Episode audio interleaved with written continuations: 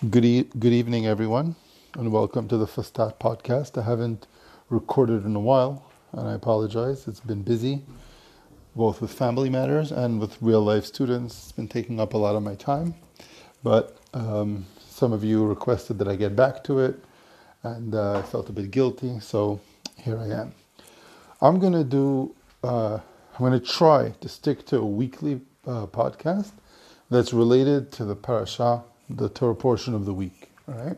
From a uniquely Maimonidean perspective, which means that sometimes it's going to be uh, specifically the subject of the parasha, but sometimes it'll be a little bit associatively connected. In other words, a verse in the, this week's parasha that Maimonides discusses to bring out another point, and that's what I'm going to be doing this week. All right.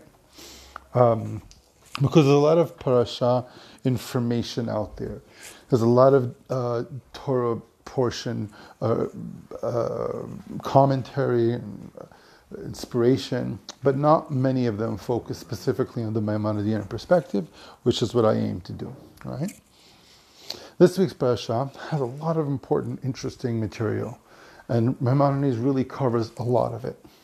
And uh, I had to choose one, and I'm going to choose something from the beginning, which kind of, you know, sticks out and is important. And that's uh, the Jewish people are leaving Egypt.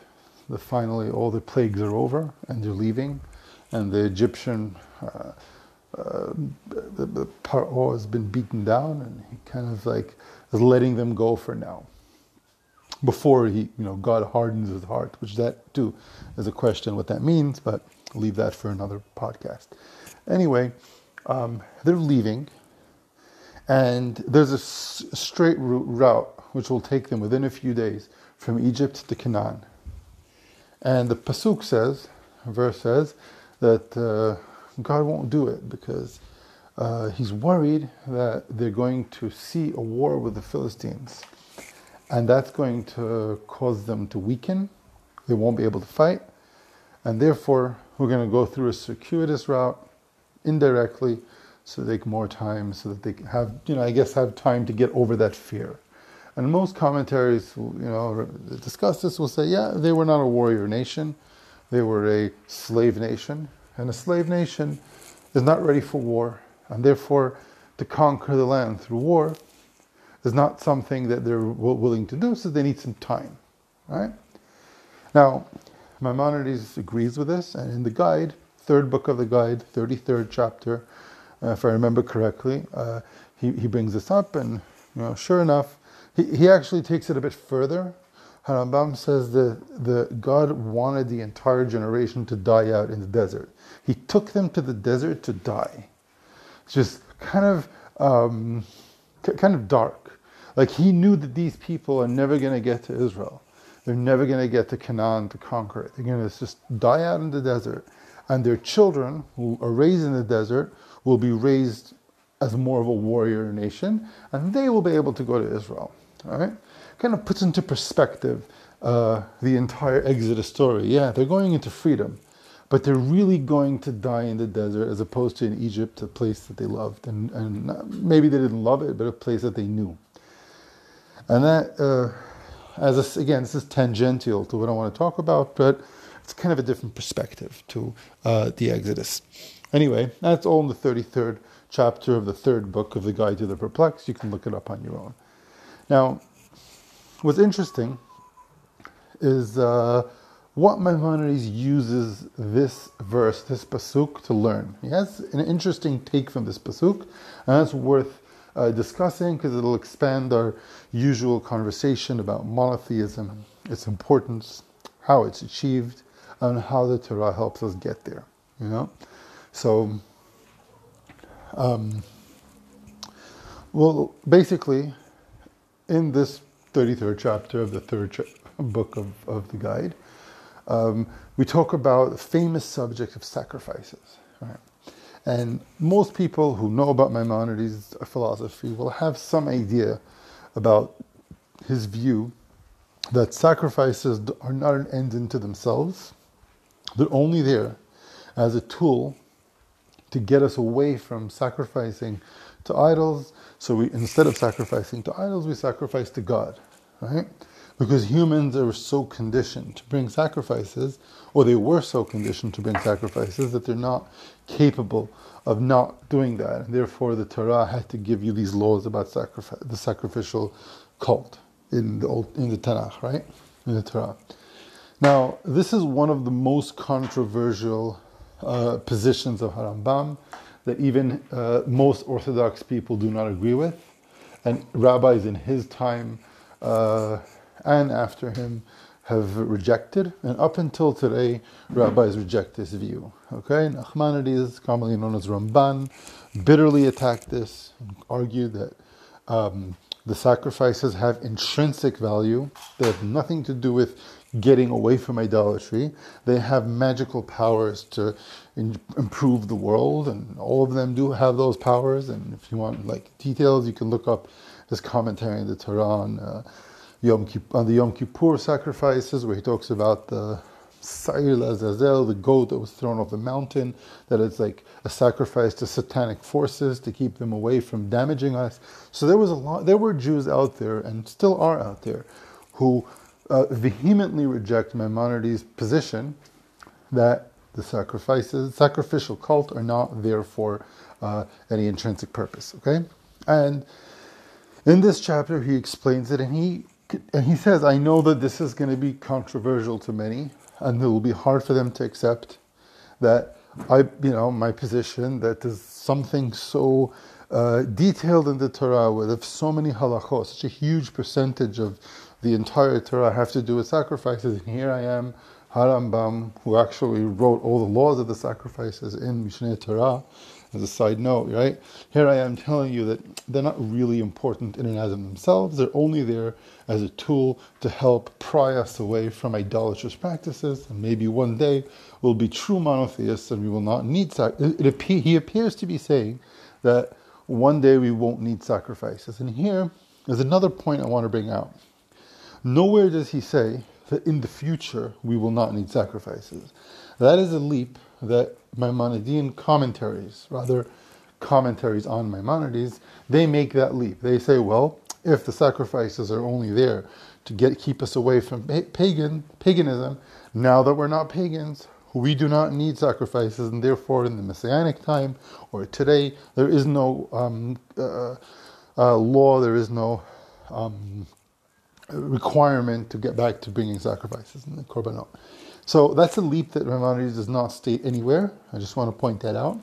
And part of this conversation is to actually push back against that idea and counter signal that in Maimonides' view, this is a very important point, right? Um, and you're going to see how it connects to this week's parasha as well. So stay with me here. In Maimonides' view, the religious experience the religious emotion is hardwired into the human condition. Okay? You cannot get away from it. Humans will always find ways to self nullify before things that are greater than them. They will always find ways to worship and to praise and to do acts of religious activity. Right? And this is something that's almost biologically determined. Right? This has nothing to do with the empirical truth of this or that religious claim. Whether, whatever religion happens to be true or, or truer or closer to the truth is not relevant to the fact that humans overall are going to be religious. They're going to have religious sentiments. That's very important to recognize, accept. And therefore, the job of the Torah, as it were, the, the, the goal of the Torah is not to bring a perfect religion or to, you know, but the purpose is to channel that natural human emotion into the most adaptive, most positive, and most progressive fashion. Hence, humans are going to sacrifice things of their own. They, humans have a need, have a, an underlying drive, sacrificial drive. And that drive needs to be controlled and it needs to be managed, right? And the Torah has a, uh, uh, a system of how to do so, and that's all the laws of the Korbanot. Right? Now, it's, it's often claimed by more progressive uh, I guess, progressive types of Jews, whether they're modern Orthodox or, you know, conservative Reformed and other denominations, that, well, obviously we're in a better time today and we won't need um, korbanot, we don't need sacrifices. Well, not really, because we still are deeply pagan in our outlook, right? So we're deeply pagan in so many ways, especially from Maimonides' perspective, because to him, a monotheist is not just one who believes in one God or professes belief in one God, but it's one who's rejected idolatry. Right? As the Talmud says in Sanhedrin, that um, he who uh, rejects idolatry, it's as if he kept the whole Torah. And he who accepts idolatry, it's as if he violated the whole Torah. Right? So the pur- and, and mentions this in the same chapter. I'm paraphrasing, but he says the whole purpose of the, of, of the korbanot, of the Torah, of the mitzvot, of everything, is to instill in the human mind, the Jewish mind, the rejection of idolatry and the acceptance of monotheism, because that's the beginning of all culture, that's the beginning of spirituality. The, the religion of Israel is nothing if not the rejection of idolatry. Monotheism is worth nothing if it does not include and incorporate an absolute rejection of all superstition and all paganism. That is the view of Maimonides. And therefore, you need to, um, the, the korbanot are part, and, know, the sacrifices are there to instill these values, to instill these, uh, this position in our mind, right? Mentally. And therefore, you, you, you, that, that's what the korbanot are there for, and and, there, and that and what follows is that until today, you we still kind of need sacrifices because we still have not cleansed ourselves, expunged our minds, our souls from pagan drive, from the drive to paganism. Will we ever get there? I don't know if we've evolved to ever get there. This may be a never-ending battle. All right. And that's really what Maimonidean spirituality is about. It's about, like, uh, I guess, ex, you know, taking out, expunging from ourselves these these ideas, these spiritual uh, diseases, right? Now, uh, this is not just the only reason why we still bring korbanot. There's another important reason: the law. The law remains the law, whether or not there is some sort of spiritual justification for the law. We can provide, this is another important principle both in Harambam and in the Torah in general. We can provide all sorts of reasoning why we keep Shabbat, why we do circumcision, why we bring sacrifices like now. But that the, the reasons we provide are not uh, it doesn't go both ways. It's not that if if those if now like we don't have any more idolatry, so now you don't have to bring the korbanot. That's not how it works, because the law is eternal. There is a process where laws can be amended, they can be changed, yes, but the core of the law is eternal. A, a biblical law cannot just be cancelled, you know, abrogated, and therefore, even if if a messianic time came and even if we were to really be cleansed of our pagan uh, uh, uh, values and our pagan habits, which we have not, um, even then we would still have to bring korbanot. So that doesn't change anything, and therefore the Mishneh Torah, um, Rambam's, you know, Yad HaZakah is full of uh, all the halachot of korbanot there because you know it doesn't change anything. You still have to bring korbanot, right? Just making that clear, right? But the, the purpose of this, what I'm trying to bring out here, is that circuitous route that the Torah takes as far as taking the Jewish people out of Egypt, right? And taking them to Israel on a 40 year trip instead of a one week or two week trip. The purpose of that is in order to kill them off in the desert. So, in order that their children be raised as warriors to be able to conquer the land, right? Similarly, it's possible in the Torah for laws to not have an intrinsic value, and that's okay. The purpose of certain laws is so that people instill certain values, and in the future, they will be a better people, a better nation, a better civilization. That's okay in the view of the Torah. And that's kind of the analogy Harambam brings from this week's uh, parasha in order to explain and defend his position on idolatry. And that can also be used to explain and defend many of his other positions on Ta'ameh mitzvot, why you know different commandments have different uh, reasonings, and the reasonings that he brings for those commandments are relevant for, uh, are, are, are, relevant to instill certain values and not necessarily for some sort of magic effect that the commandment itself has. That's a, an important Maimonidean principle to remember. And uh, just zeroing in on monotheism, right? on a higher resolution, which is something that we keep on bringing up and I keep on discussing it because, again, it's the core of everything. It's the Shema. We say it a few times a day. It's in our. We hang it on our doors on our way out, so we should remind ourselves of it. Right? It's in our tefillin. We wrap it on our heads and our, on our hearts to remind us that we have a covenant with this one God, that we have to remain faithful and monotheistic. I mean, why is it so important in the first place? Why the obsession with monotheism? Why is our prayer services this continuous repetition of the faith in one God and rejection of others, right?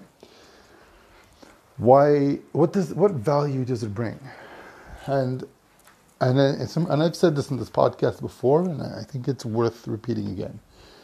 It has two main values. The first value is a unified approach as, a, as opposed to a fragmented approach, right? What's a unified approach? A, unified approach is when we, we look at the world as coming from one source, right? One creator, and then it's possible for such a mind to reach scientific discoveries because such a mind would say that would look for connecting factors in various phenomena. So, you know, Newton's physics or Einstein's relativity, they all come from this underlying view that there must be a connection between various phenomena in the world. If you believe in a multiplicity of gods, right, you would think, you would not look for connections. So even if you were smart, it would delay human uh, creativity and human uh, scientific discovery and progress by thousands of years because you look at everything in a fragmented form. All right? Example I always bring if you looked at the ocean and how one day the waves are really powerful and violent, and the other day they're kind of calm. You know. So the ocean it can be a life-giving force. You you swim in it, you get clean, you catch fish from it, and you eat them. It's sustained, right? And another day it'll wash out your whole village flood everyone out and kill them. It can also be deadly, right? So, uh, a, a, fragmented mind would look at that and would not think to ever connect between that and the rotations of the moon because then there's gravitational pull and whatnot. I wouldn't think of that because there's a moon god and there's an ocean god. If you were a monotheist, or rather, a unified thinker, you think in a unified fashion, it would make sense for you to look for connections between these two things. Use that as an example to understand everything, all right? The humanistic tradition as well. The idea that we're all sons or daughters and we're all brothers, right? Where does that come from? It comes from rejecting the tribal God idea, right? We're not many different gods for many different nations. There is one God, created everyone, and we're all equal, therefore, under this one God, right? Now, the, so, so the constant drilling of the monotheistic principles is in order to bring about this progressive mindset, right? So um, a person who, who does that, he's basically constantly rejecting, being reminded to reject superstition, and he's also being reminded to reject tyranny. Because if you sub, the constant like submissive language of the prayer services, right? It's submitting to this one God who gets very angry if you submit to something else. So, what it's actually telling you is that submitting to a tyrant, right, to king, to ruler, to religious figure, all of that is pagan because we only submit to God. the constant supplication three times a day, or know, for Muslims even, you know, in that in that way they're equal to us five times a day. Even the constant submission to God is a should serve as a reminder that we don't submit to anyone else to anything else. The constant unification of God and separation of God from nature is in order for us not to ascribe divinity to nature, which again will um, prevent progress. Right? Sacrificing to God would be the same thing, part of the same principle. That's why that's Maimonides' view on the sacrificial laws and why it's important. And and this is also why, in his view, they would be eternal and not something that would get uh, abrogated in future times. Because in future times, including in his own time, he still had Jews who believed that God had a body or believed that there's magic buttons you can press in this world that would change your lot, your luck in the, in the other world, you know? Hmm. in, in the Olam Haba. And these are ideas that need to be purged from our midst. And that's what uh, monotheism stands for.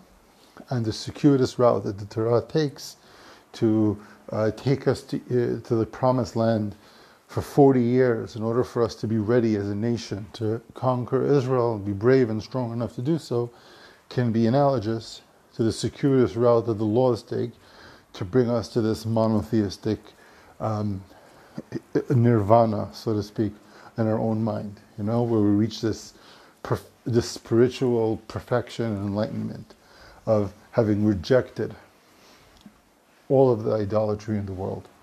And I'm just going to point out again, in that sense, the, mono, the monotheist in the Maimonidean tradition, in many ways, is closer to an atheist than he would be, he or she would be, to most religious religions in the world, like Christians and Hindus and uh, some sects of Judaism, etc. All right, so that's my point for this week's parasha. Hope you guys enjoyed it, and I'll continue next week. Thank you. Shabbat shalom.